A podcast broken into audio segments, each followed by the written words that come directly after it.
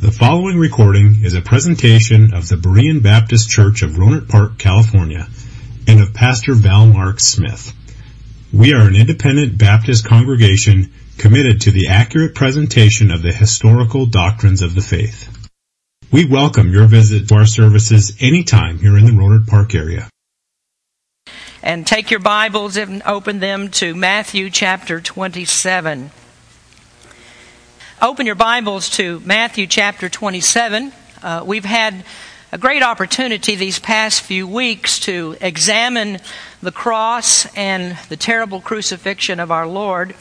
We're getting closer and closer to the conclusion of our study in the Gospel of Matthew, and the cross is the place that Matthew has been taking us since we began our study in December of 2008.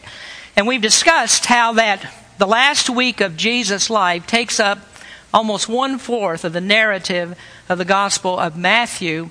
And then a 24 hour period from the Lord's Supper, the institution of the Lord's Supper, to the burial that we're going to talk about today, that 24 hour period takes up one sixth of the narrative of Jesus' life. So that Marvin Vincent said that if as much detail was paid to the rest of Jesus' life as was paid to this last week and this last 24 hour period, that it would take 180 volumes to contain it all, each of those volumes being as long as the Bible itself. And what that tells us is that it's impossible to bypass the cross of Christ. It's impossible for us to ignore his death, his burial, and his resurrection because if we leave that out of the preaching, if we don't talk about that, there is no reason for the Bible at all. There's no reason for us to come to church and have fellowship with one another. This is the whole thing, folks the death, burial, and resurrection of Jesus Christ. And today we're going to leave the death of Christ and we're going to move on to the burial portion of the Lord. And quite frankly, what happened at the burial of Christ is no less spectacular in the way that God superintended it than all the rest that we saw in the very darkest day. Remember, this was the dark day when God shut out the lights of heaven, when Christ was crucified, and the events of, of the uh, that darkness and of graves being opened, of just the earthquake that happened, the ripping of the veil in the temple, the burial of Jesus Christ and what happened there is no less spectacular in what God had to do to make sure that everything worked according to his sovereign plan. So we come to the scriptures beginning in verse number 57 and the burial of Christ. And if you look there, please, Matthew 27, verse number 57. When the even was come, there came a rich man of Arimathea named Joseph, who also himself was Jesus' disciple. He went to Pilate and begged the body of Jesus. Then Pilate commanded the body to be delivered. And when Joseph had taken the body, he wrapped it in a clean linen cloth and laid it in his own new tomb, which he had hewn out of a rock. And he rolled a great stone to the door of the sepulchre and departed. And there was Mary Magdalene and the other Mary sitting over against the sepulchre. Now, the next day that followed the day of the preparation, the chief priests and Pharisees came together unto Pilate, saying, Sir, we remember that the deceiver said, while he was yet alive, After three days I will rise again. Command therefore that the sepulchre be made sure until the third day, lest his disciples come by night and steal him away, and say unto the people, He is risen from the dead. So the last error shall be worse than the first. Pilate said unto them, Ye have a watch. Go your way, make it as sure as ye can. So they went and made the sepulchre sure, sealing the stone and setting a watch. Let us pray. Father, we thank you for the reading of your word today. We thank you for this great story of our Lord and Savior Jesus Christ, who came to give his life as a ransom for sin. Lord, help us as we look into the story of the burial, as we begin this part, that we will see how that your hand was upon this and how Jesus fulfilled all scriptures pertaining to him. And Lord, how by doing that, he became the Savior of those who trust in him. Help us today as we look at your word. In Jesus' name we pray. Amen. Thank you. You may be seated. There are three important elements in the gospel.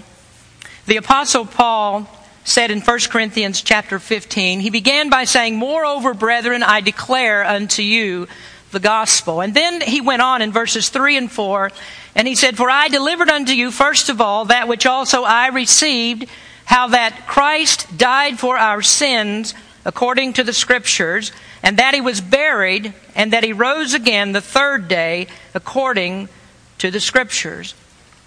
There are two important parts of the gospel that we intensely concentrate on. We speak of the death of Christ, and for weeks we've been talking about that part of the gospel and the importance of it. We preach about the resurrection, and we know the resurrection is absolutely critical to our faith. Uh, it's so important that Paul says that there can be no faith without the resurrection of Christ. But the middle part, the burial of Christ, is the part that I think goes somewhat unnoticed in the emphasis of, that's made of the other two. And we don't really pay as much attention to the details of this burial service as Jesus was taken down from the cross and placed into the tomb. We just assume that if Jesus was going to come out of the tomb, if there's going to be a resurrection, that he had to be put into the tomb. And we don't really think much more about it than that. And so I wonder sometimes if Christians really think about all the things that God had to do to pinpoint the intricate details of what happened in the burial of Christ. Now, what I'd like for you to do is to think about this as uh, we, we go into it in two sermons, the one today, and then actually in two weeks we'll come back to it and talk about the other part. So we're going to talk about the burial of Jesus Christ, but actually before we get to that part and, and talk much about that, we do need to realize this, that Jesus did in fact die. Now, you might not think that there is much question about that, that we don't need to ask about that. But when you have to deal with a supernatural resurrection, something that no one has ever seen before, that Christ came out of the tomb under his own power, then you can be sure that there's going to be all kinds of ways that people try to explain away the fact that there was a resurrection. Now, the time that Jesus spent on the cross in some ways makes his death suspect, and that's because he was only there for six hours. Now, to you and me, that would seem like a torturous lifetime to think that anybody could spend that much time dying on a cross. But Jesus was dead within six hours, within six hours, and, and that was not normal for a death of a crucifixion. Most of the time it lingered much longer. Even sometimes it would be days that a person would hang on a cross before he would be dead. But we find in Mark chapter 15 that a man by the name of Joseph of Arimathea came after six hours and he came to ask for the body of Jesus. He went to Pilate, the Roman governor, and when he talked with him, Pilate was simply amazed, and Pilate marveled at the fact that Jesus was already dead. And so what he did was to send a soldier to confirm it just to make sure. And that's the thing that we have to understand very importantly. Right at the very first, there has to be, this is one on your outline, number one, that there was a sure death. Absolutely, Jesus died when he was on the cross. And if we're to believe that three days later there's going to be a miraculous resurrection, then we have to be sure that Jesus was dead. And we'll talk about all the lies that were told and fanciful stories that were made up to explain it later. But the fact that Jesus was really dead is something that needs to be shown. I'd like you to turn, if you would, to John chapter 19, where we see the verification of his death, and we can never question that by some sleight of the hand or some trick that somebody did that uh, they claimed that Jesus was dead, and that set him up for a fake resurrection. Now, the fact of his death was a public spectacle because you know there were many that watched him as he died. Uh, it couldn't have been more public than it was because the time was Passover. Jerusalem was filled with thousands of visitors from all over the world. And God gave the world a record to see, witnesses to tell that Jesus was in fact dead. And, and word of mouth spread throughout all the Roman Empire as these people went back to their different homes. So in John chapter 19, beginning at verse number 30, it says, When Jesus therefore had received the vinegar, and of course this is when he was on the cross, when he had received the vinegar, he said, It is finished. And he bowed his head and gave up the ghost. The Jews, therefore, because it was the preparation that the body should not remain upon the cross on the Sabbath day, for that Sabbath day was a high day, besought Pilate that their legs might be broken and that they might be taken away. Then came the soldiers and brake the legs of the first and the other which was crucified with him. But when they came to Jesus and saw that he was dead already, they brake not his legs. But one of the soldiers with a spear pierced his side, and forthwith came there out blood and water. And he that saw it bare record, and his record is true, and he knoweth that he saith true, that ye might believe. Well, the timing of the, uh, uh, of the crucifixion rather was very critical because immediately following it was the observance of Passover. And this one was doubly important because the next day was a Sabbath observance. Now, you remember that crucifying Jesus near this particular time was a real problem for the Sanhedrin, the Jewish leaders, because there was a lot of stress that was put on them to try to get everything done with the trial and all the preparations that had to be made for the Passover. To try and do all of that at the same time was a very difficult thing for them to do. What they had preferred to do was to wait to another time, wait till Passover's over, get all of that out of the way, and then they'll take time to crucify Jesus. But this was something that had to happen in God's timing. It, it had to work out that Jesus would be crucified at the exact time that the Passover lambs were being killed in Jerusalem. And so God overdid all of the Pharisees' plans, all the Jewish leaders' plans. He overruled all of that, and Jesus was to die at the exact time that God said that he would die. Well, since Jesus was on the cross and the next day is the Passover observance, the Jewish leaders wanted those bodies, those men, to be removed from the cross because to leave them hanging there through the Passover would have been defilement. It was desecration to leave bodies on the cross through the Passover. And I really think it's strange that they should even have cared about that at all because they had already violated so many of their laws. Uh, they were poised to even make a mockery of many more. But they wanted those men down from the crosses. They, they weren't dead except for Jesus. They didn't know that Jesus was going to die that quickly. And so they asked Pilate to have the legs of those men broken to hasten their death so that they could take them down from the cross. Now, I don't know if you've thought about this before, but when the Bible talks about them breaking the legs of prisoners, it wasn't like snapping a tibia with a little twist or something on that order. I mean, it would be bad to do that. This isn't a twist and a snap. Now, what they would do is they would take a club, and with all the force that they could swing that club, they would bring it down across the shins and the fibula, and they would crush the bones in the legs. I mean, what they did, they pulverized the bones in the legs so that any hope that the legs could be used to push up to give some support to the body would be taken away. The bones were completely splintered and the body would hang there limp, suspended by the nails that were driven through the wrist. And the nails were still in the feet, and so uh, a man could not lift up his feet just a little bit to take the pressure off those shattered bones that were in his legs. Now, the Romans didn't really want to do that. They didn't want to break the legs of the prisoners. What they preferred to do was to leave them on the cross as long as they could be there, to let them suffer as long as they could. They didn't care if birds came and plucked out their eyes as they hung there. They didn't care if wild animals and dogs that roamed the streets would jump up and grab the feet and the legs and bite them and tear off flesh. That was perfectly acceptable to the Romans. They didn't like to hasten the death.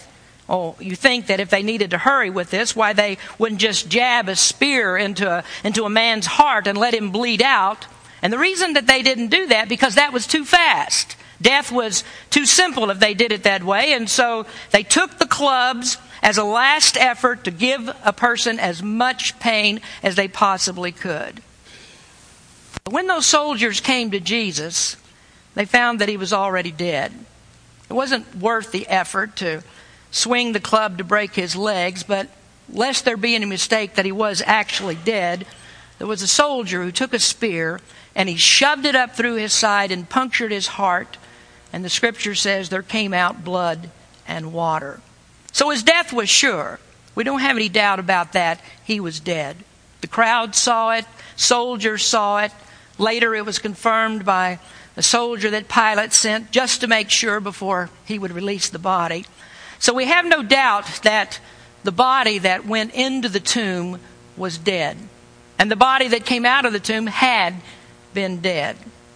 Now, before I leave this particular part, I, I do want to note still another hypocrisy of the leaders of the Jews. They, they were trying to preserve the sanctity of the Sabbath by getting the bodies down from the crosses, but even as they were doing that, they were defiling themselves by making an appearance before Pilate. Uh, you remember that just hours before, they wouldn't even dare to enter into the judgment hall of Pilate for this very reason. It would defile them for the Passover. But here they don't actually care, and this is just typical of the selective enforcement of their religious laws. They did what they wanted when it suited them. They, they did exactly what they wanted whenever they wanted. They didn't really worry about these kinds of things. So what they could do, what these leaders could do is they could fake trials, they could lie with ease, they could pay out blood money, they could murder, they can approach Pilate for his help. But at the same time, they don't want to desecrate the Sabbath by leaving the bodies on the cross. Well, now we come to our text verses in verse number 57, and we know that Jesus is dead for sure, and now the body has to be disposed of. Jesus was crucified as a criminal, but is his body going to be treated like a common criminal? Now, the second thing that we would note today is a secret disciple. Let's talk about this secret disciple. Verse number 57 when the even was come, there came a rich man of Arimathea named Joseph, who also himself was Jesus' disciple. And he went to Pilate and begged the body of Jesus. Then Pilate commanded the body to be delivered. There was a rich man by the name of Joseph, and he came to ask for the body of Jesus. He was a disciple of Jesus. In John chapter 19, verse 38, John reports, he was a secret disciple. And after this, Joseph of Arimathea, being a disciple of Jesus, but secretly, for fear of the Jews, besought Pilate that he might take away the body of Jesus. And Pilate gave him leave. He came, therefore, and took the body of Jesus. Now, here, here was a man who was a fearful disciple. He believed, but he was afraid that others would find out. And he was afraid because he was a member of the Jewish ruling authority. He had a seat on the Sanhedrin, that very same group of men who had tried Jesus and condemned him to death. He's one of those that put Jesus through a mock trial and said, This man needs to die on a cross. Uh, you look for a moment in Luke chapter 23, and the Bible gives a description of him, and it's a quite interesting one because it describes him as a believer that had some great characteristics that were not typical of the, of the normal men, the men that were on that Jewish court. And in Luke 23 and verse number 50, it says, And behold, there was a man named Joseph, a counselor, and he was a good man and a just. The same had not consented to the counsel and deed of them. He was of Arimathea, a city of the Jews, who also himself waited for the kingdom of God. This man went unto Pilate and begged the body of Jesus. There it says that he was a counselor. That's a special term that indicates that he had a seat on the court. And it said that he didn't consent to the death of Jesus. So either he was a no vote when it came time to decide whether Jesus would be put to death. Maybe he was a no vote. Maybe he was a no show. Maybe he wasn't present when that took place. If you remember, they very hastily had to put together uh, a few members of the court to get a quorum in their clandestine nighttime meeting, so perhaps Joseph wasn't there. But then the Bible also says that he was a just man and he was a good man, and that's something that you don't see coupled with descriptions of people that were on that Jewish Sanhedrin. Not even the presiding member, the one who is the high priest, is called a just man and a good man. And then the Bible says that he was a man who looked for the kingdom of God. And that's a very special term that's used in the Bible to indicate that here was a man who was really looking for the things of God to happen, really looking for the Messiah, really trusting God that he was going to send that promised one that he said that he would send. He was a man who was looking for the kingdom of God. And so he was one of those honest men, a man like you would find at the birth of Jesus, a man like, like Simeon who was there and met Jesus at the temple on the day that he was circumcised and brought there for that, for that dedication. And he was a man like Zacharias, who was John the Baptist's father. He was a good man. He was a just man. And even a man like John the Baptist himself. But Joseph of Arimathea was a good man, a just man, and he was looking for the kingdom of God, but he had just become a believer in Jesus Christ. Uh, when he heard the teachings of Jesus, he did believe, but the faith that he had was still shaky. He was afraid to step out and declare that he was a believer for fear that he would be thrown out of the synagogue. I mean, here, when he admits that he's a follower of Christ, that means the loss of all prestige and privileges. And so I think that shows he was a man that had an imperfect faith. That is, I think it's possible for a person not to understand everything perfectly about Christ, but he did know enough to be a believer. And I think it also shows us that a person who is not faithful at first, a person who says he is a believer in Christ and he's afraid at first to declare his belief at some time or another, that is exactly what he's going to do. That a fearful disciple, a disciple that holds back, is not going to stay that way forever. A real believer in Jesus Christ at some time is going to step forward and he will make his faith known. Now, in Joseph's case, he made his faith known when he bravely approached Pilate and asked for the body. At that point, he was ready to renounce everything. At the moment that he went to Pilate, that meant that he had abandoned his old way of life, that he was done with it, because this was going to do nothing other than to accelerate his fall from grace with the Jewish leaders. And I don't know exactly why he did it. Maybe God showed him the significance of that torn veil. You remember how we talked about that?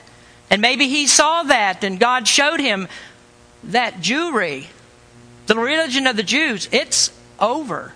The practices of the Jews, it's over. Sacrifices are over. All the observances that they did, they're over. And so maybe he thought there's no sense holding on to this any longer. Now is the time to come out and proclaim that I am a disciple of Jesus Christ. He showed he wasn't holding on to any of the ceremonial laws any longer because he went to see Pilate and he was going to handle that body, and that would be a defilement of the Passover laws. But he didn't care. He was done hiding, he was done pretending, done with the old life. And I'll tell you this if you claim to know Christ and you never come to that particular place that you show others that your faith is real, then you're not really a disciple of Jesus. Secret disciples will not stay secret disciples. At some point, the Holy Spirit is going to move your heart beyond that, and you're going to make it known that you trust Christ, you believe in Him. And if you never make a stand for Christ, then you're not a true believer in Him. You're not a true disciple. Now we think about this and we see how this turnaround in this man's uh, actions here is a stark contrast to those 11 men that walked with Jesus for three years, the first big question we have to ask is where were they? Why weren't they? Why weren't they in Pilate's judgment hall asking for the body of Jesus? Why is Joseph of Arimathea, a man that at this point nobody even knows that he's a believer, why is that man there asking for the body of Jesus? Well, there's a couple of reasons for it. The first one would be cowardice. Let's go back to verses 55 and 56. We haven't actually talked about these yet. But in verses 55 and 56, we find two verses that are very condemning for the 11 disciples that Jesus knew best. It says, And many women were there beholding afar off which followed Jesus from Galilee, ministering unto him, among which was Mary Magdalene, and Mary, the mother of James and Joseph, and the mother of Zebedee's children. Who was at the cross? Was Peter there? No. Was James there? No. Was Matthew there? No. John made an appearance for a brief time, but not for very long, so he wasn't there. All all of them were gone. They all ran away. They were all hiding because of their fear. And so they actually became secret disciples because they'd given up hope when they saw that Jesus was on the cross. So who's there at the cross? Women. They went and they followed him. They watched him die. Mary Magdalene, one who had devils that was cast out of her. Mary, the wife of Cleophas, who was the mother of James the Less, one of the disciples. And Salome, who was the mother of James and John, she was there.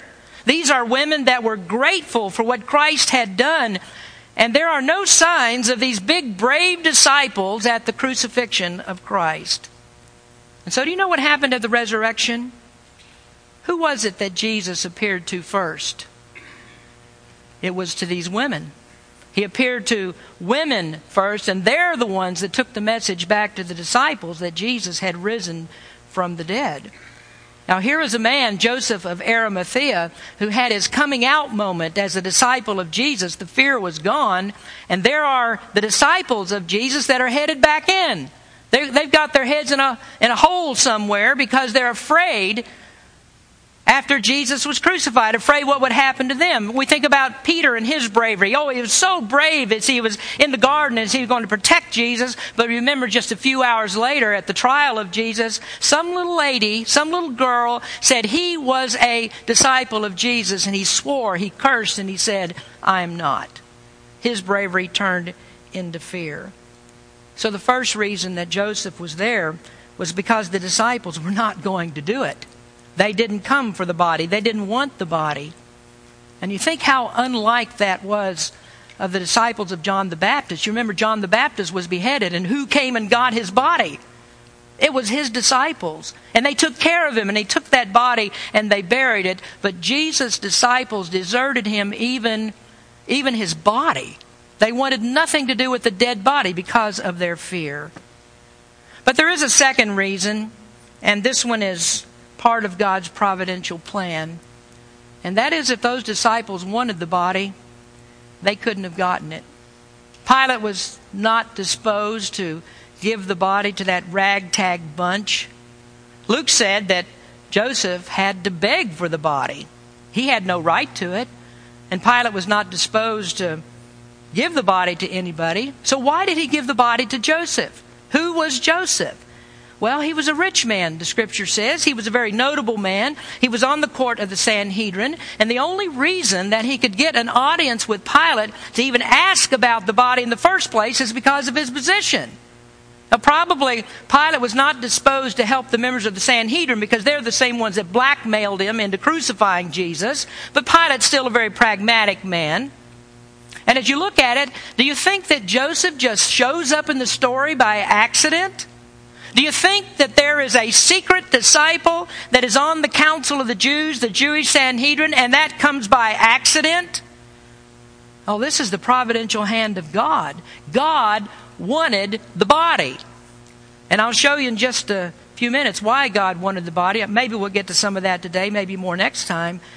But nobody could get their hands on this body but a man like Joseph. You know, if you think the Bible is not a miraculous book, a book that's totally beyond anything that you've ever read before, that you've seen anywhere, I'm sorry, but you're a fool. If you can't see how miraculous the Bible is, Mina and I were talking about this a few weeks ago, and I think she was telling me about a relative that hers had said that, that asked her, How do you know that the Bible is true? And Mina explained to her that when you read it, you just know there's something very special about it. When the Holy Spirit begins to open up your understanding to it, and you see all of these little nuances and all the little details that all come together that work into the big picture, you can't help but think this is the inspired Word of God. Oh, but people say, I don't believe the Bible. I don't believe the Bible is true. And you say to them, Have you read it? And they say, No. Well, that's a great discovery, Einstein. I mean, that's a real valuable opinion that you've got. We need more geniuses like that that have determined things aren't true without even investigating. Read it. Let it speak to your mind. Study it. Get into it thoroughly. Get someone to explain it if you must. Listen to sermons. Listen to preachers who have read it and then decide if the Bible is true. How could you ever say that something is true if you've never read it or even studied it? So here is Joseph of Arimathea who came. He's one on the Jewish council, and he came. Luke said that he was a man from a city of the Jews, and we don't know exactly where it was because Arimathea doesn't exist any longer. But it was a Jewish city, and it was close by, which is very important. It wasn't in Galilee because Galilee is referred to as the Galilee of the Gentiles. He is a man from a Jewish city close by Jerusalem, which is very important, I say, for the next point that we want to make. And that has to do with the tomb. And we'll talk about that tomb uh, in a little while. Now, let's see, thirdly, a scriptural fulfillment. What is it that, that uh, Paul said in 1 Corinthians 15? He said, Jesus was buried according to the scriptures. His death on the cross was a criminal's death, as far as Pilate and the Jews and the soldiers and the crowd thought. Uh, he was a criminal, at least he's a criminal to some degree. And what happens to the bodies of crucified criminals? Well, sometimes they didn't even remove them from the cross. As I mentioned before, the Romans didn't care if buzzards came and plucked out their eyes. They didn't care if they picked at the bodies and devoured them like roadkill. They didn't care if wild animals gnawed at the feet and jumped up to tear away the body parts. Rome's okay with that. It's an object lesson for them. This is what happens when you defy Rome. So, whenever they did take the bodies down, or whatever was left of them, what they would do is take them and throw them into a mass grave. Sometimes they tossed them over into the valley of Hinnom, and that was the garbage dump for Jerusalem, and the bodies would be burned up. But that can't happen to Jesus' body. Not according to the scriptures. There's not going to be a mass grave for him. His body can't be destroyed as carrion. It can't be burned into a, or thrown into a fire and burned up. It can't be mingled with rotting, other rotting bodies. So, how is God going to prevent that? How, how is Jesus' body going to be treated in a different way? How, how is it not to be disposed of as a common criminal? His body must be uh, treated differently than two thieves that were crucified with him. How is that going to happen? Joseph of Arimathea. That's how God's going to bring it about. By a Christian who is on the Jewish council, a secret disciple, a plant on the Jewish council who has enough clout to get the body released to him. A coward, a coward comes to bravery, courage in his faith at exactly the right time in order to get his hands on the body. Let's turn to Isaiah chapter 53 for a moment. This is that great chapter about Jehovah's suffering servant. It's about the millennial kingdom when the Jews will recognize that Christ is the king. They're going to look back on all of these miraculous events and they'll see what they did to him. And then the Bible says they will turn en masse to him in salvation. And notice what Isaiah wrote in the uh, ninth verse Isaiah 53, verse 9. And he made his grave with the wicked and with the rich in his death because he had done no violence, neither was any deceit in his mouth. He made his grave with the wicked. Well, that actually means that his death was with criminals, and he was with the rich in his death. Now, that wording is a little bit confusing for us, so what we actually do is to reverse that to understand it that he was with criminals in his death, and he was with the grave, or with the rich in, his, in the grave. Now, here are two things that don't match. Criminals are not buried with the rich. But let's not forget that God is in the details. This is another of the marvelous prophecies of God's Word that show that nothing about Jesus' life, his death, his burial, and his resurrection was accidental. Let's go back to his death for just a minute. Why weren't his legs broken? Why, why did they pierce Jesus' side instead of breaking his legs like they did two men that were on either side of him. Why didn't they do that? John 19, verse 35 says, And he that saw it bear record, that's John, and his record is true, and he knoweth that he saith true, that ye might believe. For these things were done, that the scripture should be fulfilled. A bone of him shall not be broken. And again, another scripture saith, They shall look on him whom they pierced.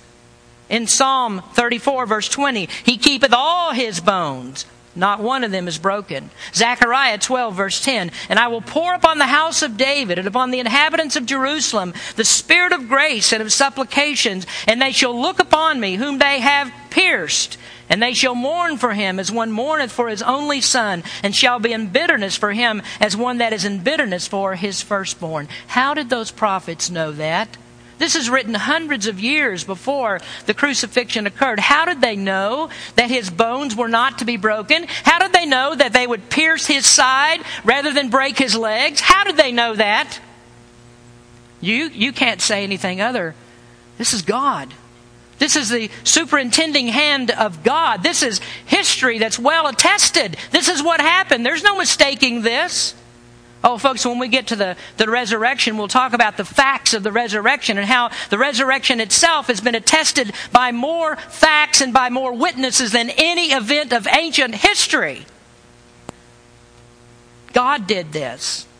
Why wasn't he thrown into a mass grave? Because God said that he wouldn't be. He was buried with the rich. Joseph took him. And wouldn't you know this? As I said, this was important that Joseph was a man from close by. He had a tomb that was close by. He'd already purchased a tomb, it had already been hollowed out into the rock. It was all ready to receive him when he died. He was close by, and that's where they took Jesus. Next time, I'm going to tell you why it had to be that kind of a tomb. But for now, I want to finish today by speaking to you of another man, a man that's not mentioned in this text. I'd like you to go to John 19, if you would. Uh, in John 19, we have the same story with more details. And uh, in this passage, we see a person that we know quite well. Uh, Joseph of Arimathea, he's a little bit obscure to us. Not much is said in the Bible about him.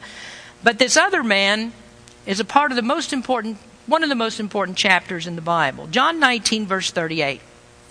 And after this, Joseph of Arimathea, being a disciple of Jesus, but secretly, for fear of the Jews, besought Pilate that he might take away the body of Jesus, and Pilate gave him leave. He came therefore and took the body of Jesus, and there came also Nicodemus, which at the first came to Jesus by night and brought a mixture of myrrh and aloes about a hundred pound weight. They took the body of Jesus and wound it in linen clothes with the spices, as the manner of the Jews is to bury. Now, that second man is Nicodemus. He's the man that came to Jesus in the night in John chapter 3. There it says there was a man of the Pharisees named Nicodemus, a ruler of the Jews.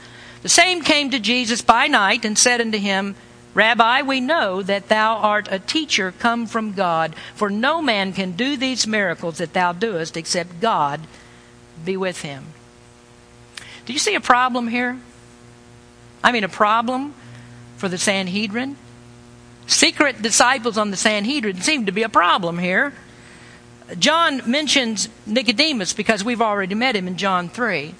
Did you ever wonder whether Nicodemus was saved after that encounter with Jesus in John 3? That's one of the most important texts of the Bible that we use for gospel presentations.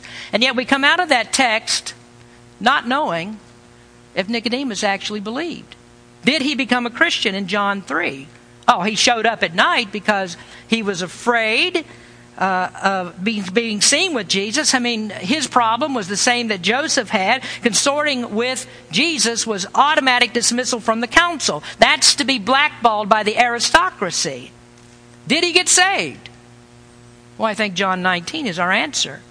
He and Joseph were collaborators.